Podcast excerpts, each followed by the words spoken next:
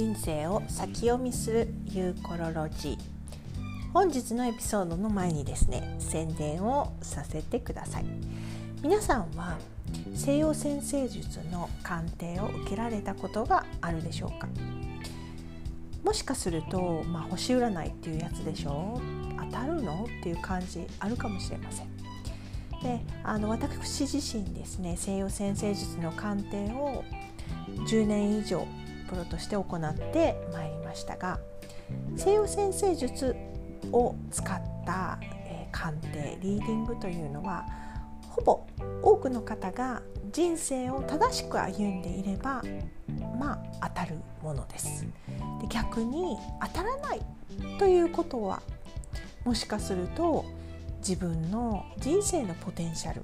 人生の歩み歩むべき道のところから少し外れてしまっているそういうことによって物事がうまく進んでいない感じがするという感覚があるかもしれません。例えば35歳を過ぎて自分のこう生きがいや生き方生きることに関してのこう喜び本質というのをあまり味わえてる感じがしないという場合であればもしかすると西洋先生術のリーディングが何かのきっかけによって、えー、ご自身の本質それから幸せ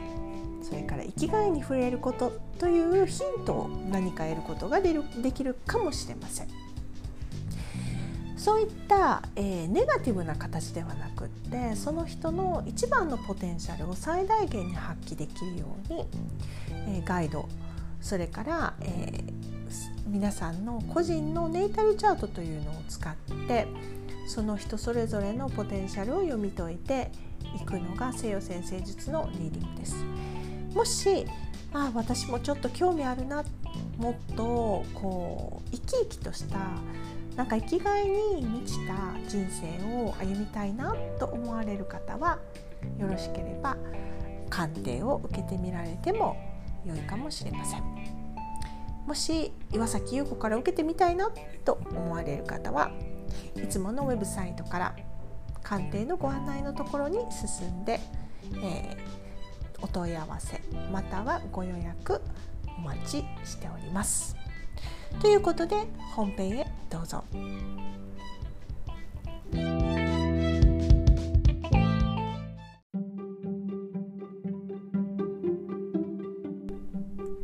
人生を先読みするユーコロロジー。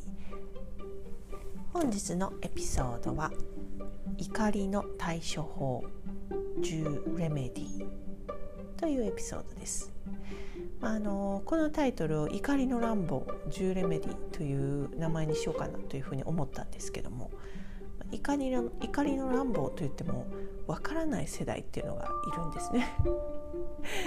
誰でしたっけ？あのシルベスター・スタロー「怒りの乱暴」っていうあの映画がありました。怒りのなんとかっていうと乱暴って言いたくなるんですね。はい。そんなことはいいんですけども、あの皆さん日々腹が立つことイライラすることイライラした時あの怒るというまあことが生活の中であんまりない人もたくさんいると思うんですがたまにそういう感情に出くわすとですねなんかこうすごくあのダメなことをしているというか怒る日本のこう社会においては腹を立てるとか怒るとか怒るっていうことはまあそんなに良きこととされてないという嫌いがあります。で、まあ、私はオーストラリアというね欧米社会というかそういうこう欧米の考え方の社会の中にいると割とその皆さん感情を自由にあの発表するというか自由にその表すことも多くなんかそういう影響もあって私もイライラしたり怒るっていうことに対してちょっとこう抵抗がなくなってきたように思います。でまあだからといってですね、まあ、怒ってもいいかっつうとそうではなくってあの例えばアメリカとかヨーロッパとかオーストラリアでもアンガーマネージメントといってその怒りん坊の人かですね、まあ、それをこうあらわにするというのはやっぱり体にも精神的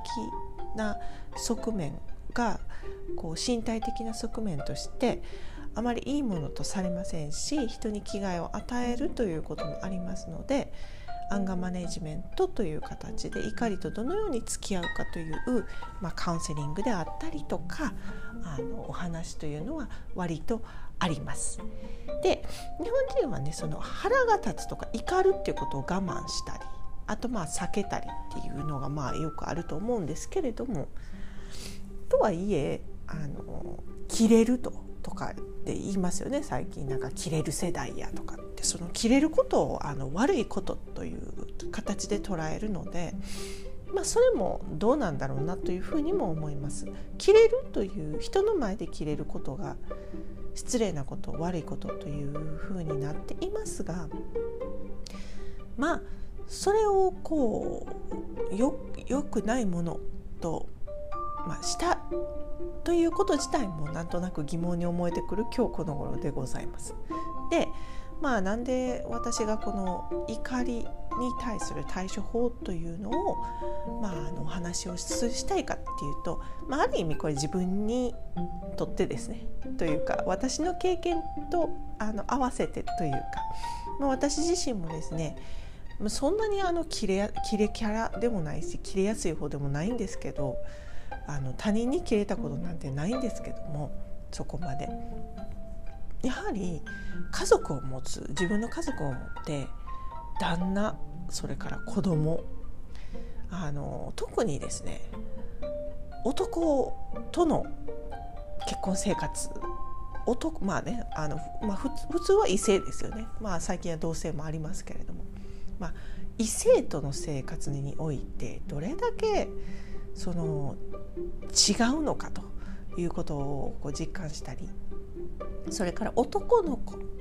2人を育てるということの中で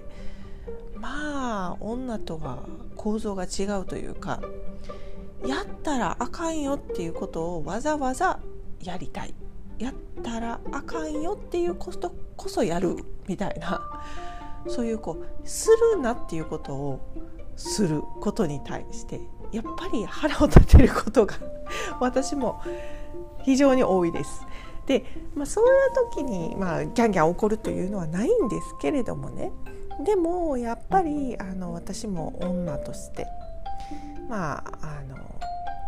我慢できないというところで怒ってしまうっていうことはまああるといえばありますので、まあ、そういったことからちょっと自分自身のアンガーマネジメントっていうこともすごくこう最近あの考えたり思うところがあるわけです。はい、で、まあ、それに対して私に対してのこうあのなんていうんですかね対処法みたいなものをシェアしたいなと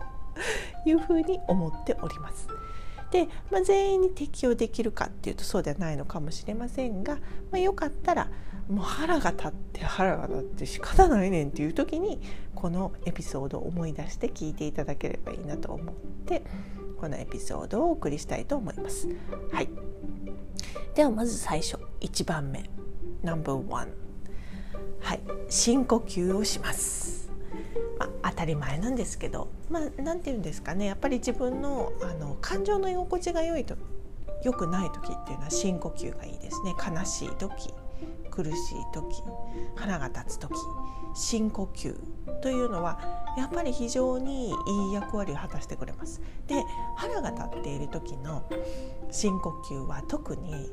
「はあもう」っていうふうに思いますよね。もうっていう時には「はあ」ってやりますよね普通に。体がまあそういうこう呼吸を取り入れたいというサインとして表してくれてるというのもありあの腹が立ってる時の怒ってる時の深呼吸っていうのは吸って吐いてみたいな感じというよりもどっちかっていうと思いっきり吸って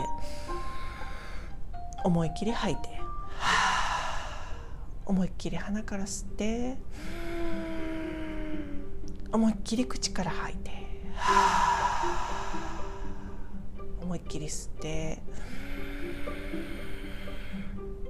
思いっきり吐き切ってというような少しあの英語でビゴラスっていうんですけれどもちょっとダイナミックな呼吸をするというのがいいです。でこの今の呼吸をですね、まあ、もう5回から10回も続けるとちょっと頭があの酸欠でクラクラするような感じという感覚もありますがそのぐらい自分の中の酸素濃度というのを上げてあげるとその後非常に心が、まあ、穏やかになる傾向がございます。なのでものすごい腹が立って寝れない時っていうのはちょっとあの10呼吸ぐらいねそういう呼吸をしてみると少し落ち着いてくるということもございます。はい、深呼吸いたしましょう。はい、では No.2 腹が立った時にはもう書くことです。腹が立つことを紙に書き殴ります。腹が立つことをとりあえず書き出します自分の頭にある腹が立つことを何でもいいから書き出します地球環境のことでもいい家族のことでもいい昔母親に言われたことでもいいあのその今腹が立っているトピックに対して何でもいいので自分の頭にあることを書いてみましょう。で書くとですね何でもあの私の場合は収まります。書くとこう非常にそれまでこう自分の頭の中のスペースをこうどんどんどんどん膨らませて取っていってたものというのがまたこう頭の中を空っぽにしてくれるんですよね。腹が立つと例えばね上司のこととか友達に言われたこととか次の日ぐらいまで引っ張ってなんかどうやってあの言ってやろうとかどうやって言い返してやろうとかどうやってこの腹が立って自分の正当性を伝えれるだろうとかすんごい頭の中で考えると思うんですよ。でそれ以外のことを考えずにそのことで頭がいっぱいになってしまうっていうのはやっぱり自分のこう脳みそのスペースっていうのを取ってしまっていてそれ以上の情報が入ってこなかったりそれ以上のいいことというのも入ってこないので必ず腹が立つ時には書くどんなしょうもないことでも書いたらいいんです。でその書いた紙というのを燃やすんですね。そうすると証拠は隠滅されますしあるいはもうビリビリにちぎってね、そしてゴミ箱に捨てるなりくしゃくしゃにして捨てるなりすればいいわけでとりあえず頭の中の怒りのエネルギーというのをとりあえず一旦出す。書くことで出す。そうするとですねその紙を、まあ、また見返すと腹が立つこともありますんで、まあ、すぐ燃やすなりすぐまどっかにやるなりっていうのはやっぱりおすすめしたいと思うんですけれどもとりあえず腹が立ったら書いてください。はい。で次行きましょう。No.3 3番目ですけれどもこれねあの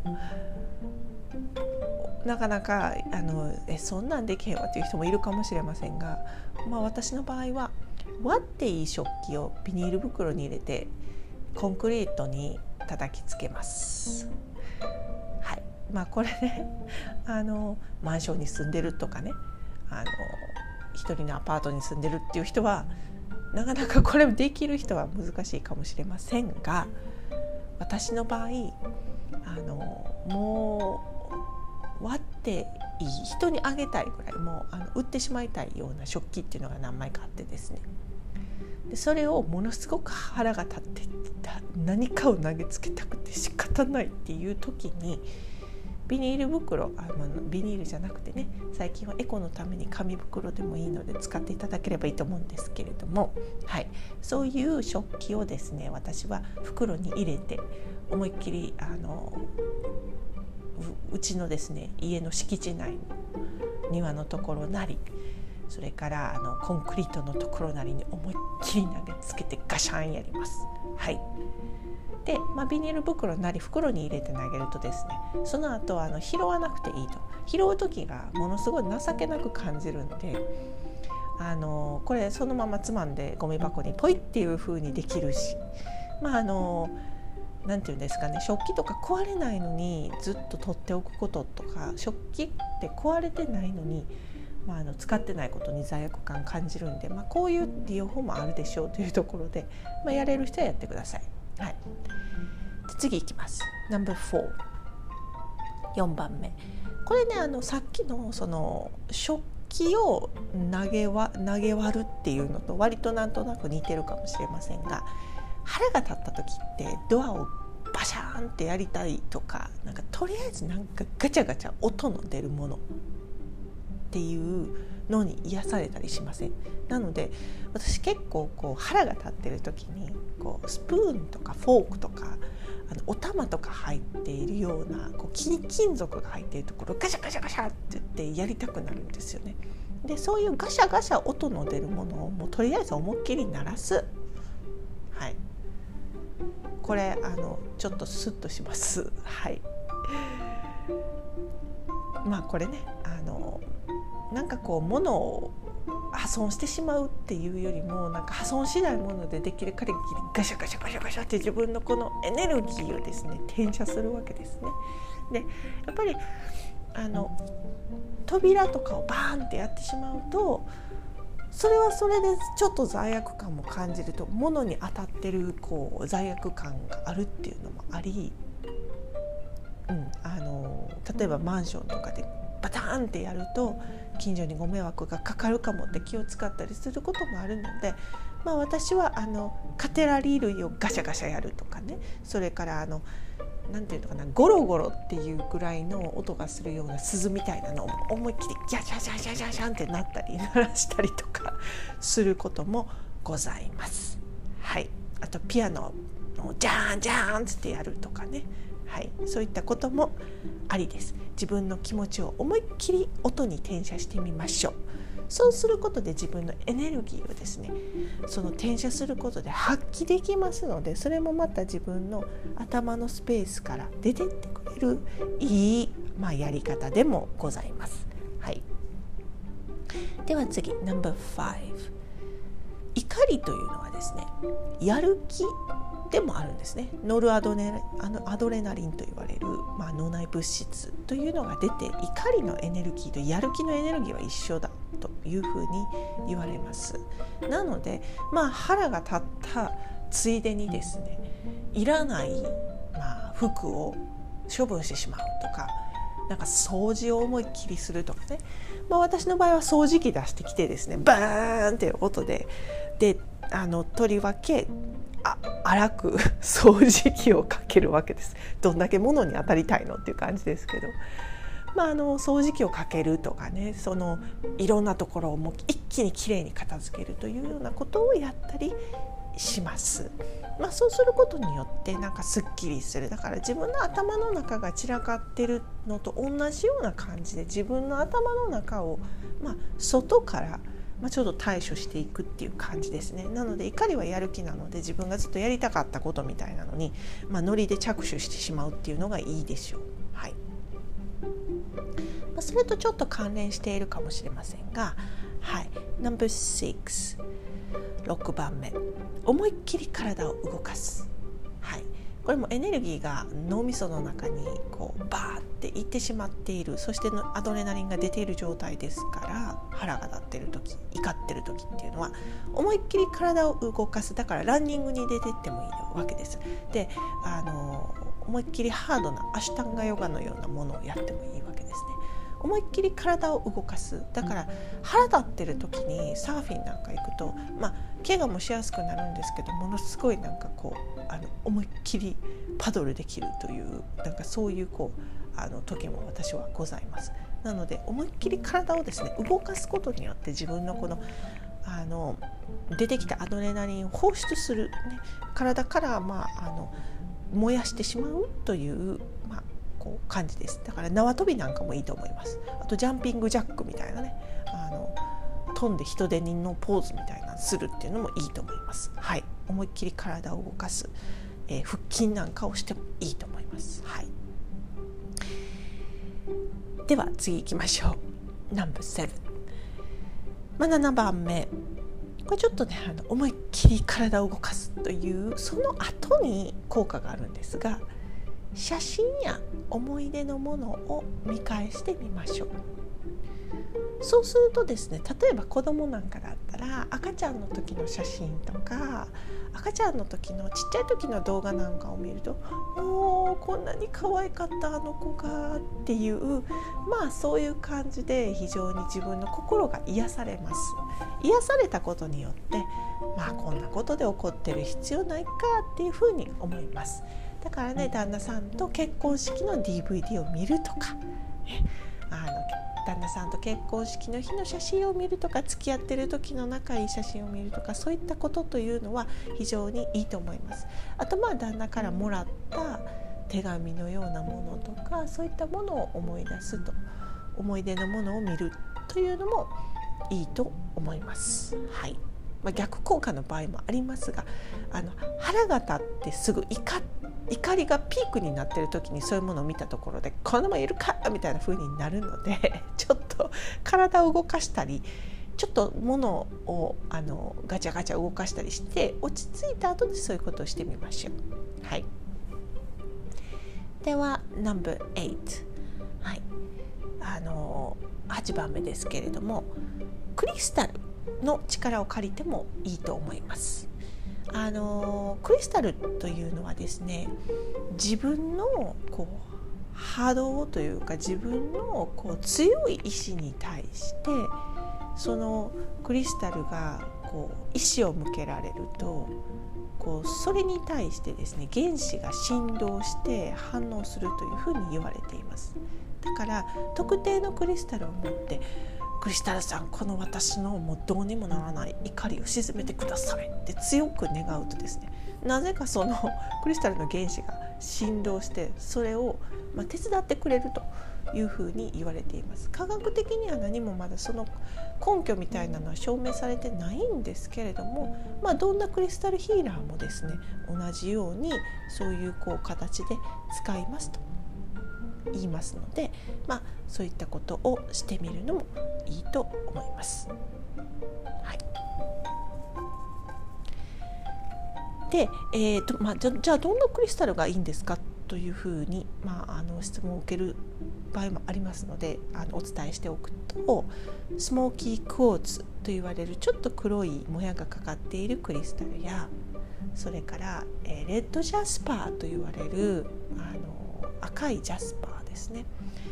それ赤いジャスパーというのはあのそういうこう怒りとかねあの感情のこう過度な膨らみっていうのを抑えてくれるというふうに言われている、えー、そういう石です。でまあチャクラでいうと自分の第2チャクラのところに、まあ、あの対応する石なんですが私たちのこう生命のエネルギー、まあ、いわゆるいわゆる性欲とか性エネルギーって言われるのはあの火星という先生術でいうと火星という星のまあのなんていうんですかね管轄内なんですね。で火星っていうのは怒りっていう感情も管轄内なんですよ。でその思いっきり体を動かすこともその火星の管轄内なのでその火星のエネルギーに対応するのがそのレッドジャスパーと言われるクリスタルなんです。なので思いっきりなんかこう腹が立つとかっていうこうネガティブな感情をもっとダイナミックな感情に変えてくれるというかかん、まあ、かん監禁監禁じゃないな監禁したらあかんなその変換してくれるというのがレッドジャスパーという石ですそしてスモーキーコーツというのは、まあ、ネガティブな感情を吸い取ってくれるという非常に、まあ、あのイライラす腹が立つというよりもイライラする時にとってもこう効果のある石でもあります。私の友達はあの友人はですねあの常にイライラするとクリスモーキーコーツを持って寝るというふうにいつも言っていらっしゃいます。はいという感じで、まあ、クリスタルというあのこうものに少し頼ってみるのもありでしょう。はい、では次いきましょう。No.9 9番目これは、まあ、ちょっとアプローチが違いますが怒りとか腹が立つという時に怒りの感情っていうものの下にある感情というのは悲しみと言われます。その怒りの下にある感情に少し掘り下げて目を向けてみるというのは非常にいいことです。でどういうことと思われる方もいるかもしれませんがそのなんで私はこんなにこのことで腹が立っているのかということを掘り下げます。なので目をつぶって自分自身に私は何でこんなことですごく腹が立っているんですかって聞いてみてください。そうするとそこで自分がね悲しいなと思う経験をしたようなこととかが思い浮かんでくるかもしれません。あるいは自分が不当に扱われているような気がするということが腹が立ってつ要因になるっていうふうに気がついたりそれからその例えばねなんかこう自分の父親が母親にやっていたこと。でそれを見てすごく悲しかったことを思い出したとか。なんかそういったこうことを思い出したりすることによってですねまあ、あのあこの怒りの下にあるのはこういう悲しみからなんだっていうことが分かればその怒りの、まあ、トリガーになるようなことっていうのが分かってさえいれば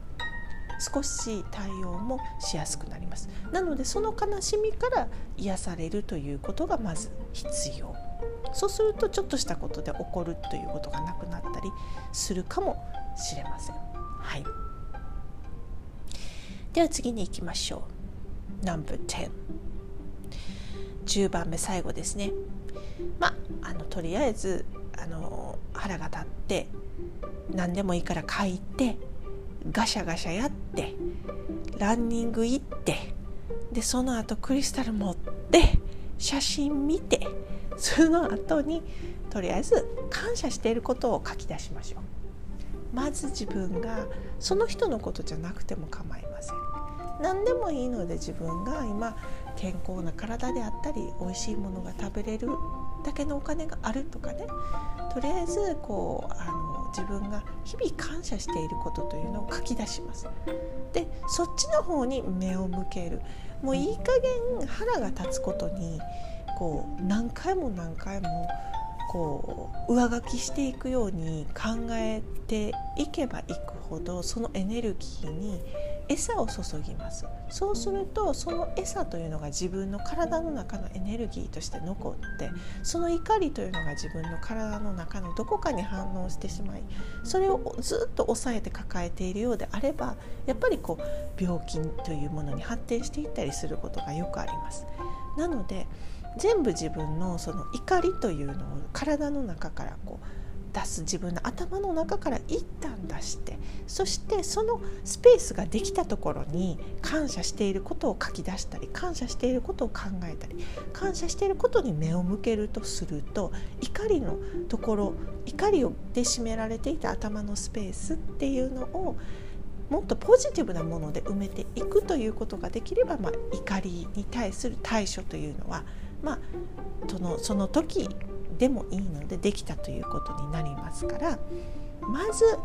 そういった腹が立つことというのがあれば体から出す。そして一番最後に感謝していることを書き出すというのはいかがでしょうか。はい。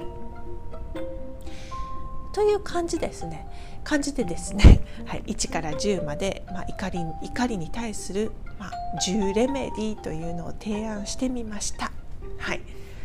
でなのでもうあのとりあえず怒りの感情を持つことは悪いことなんだって自分を責めるのではなくて怒りも感情です。そしてエネルギーですからそれをこう自分のそのダイナミックなエネルギーと、まあ、うまくこう対応して付き合っていけるためにぜひ参考にしてください。はい。まあ、とりあえずねあの腹が立った時にまた聞き返してみていただければいいんじゃないかなというふうに思います。ということで皆さん今日も Have a great day!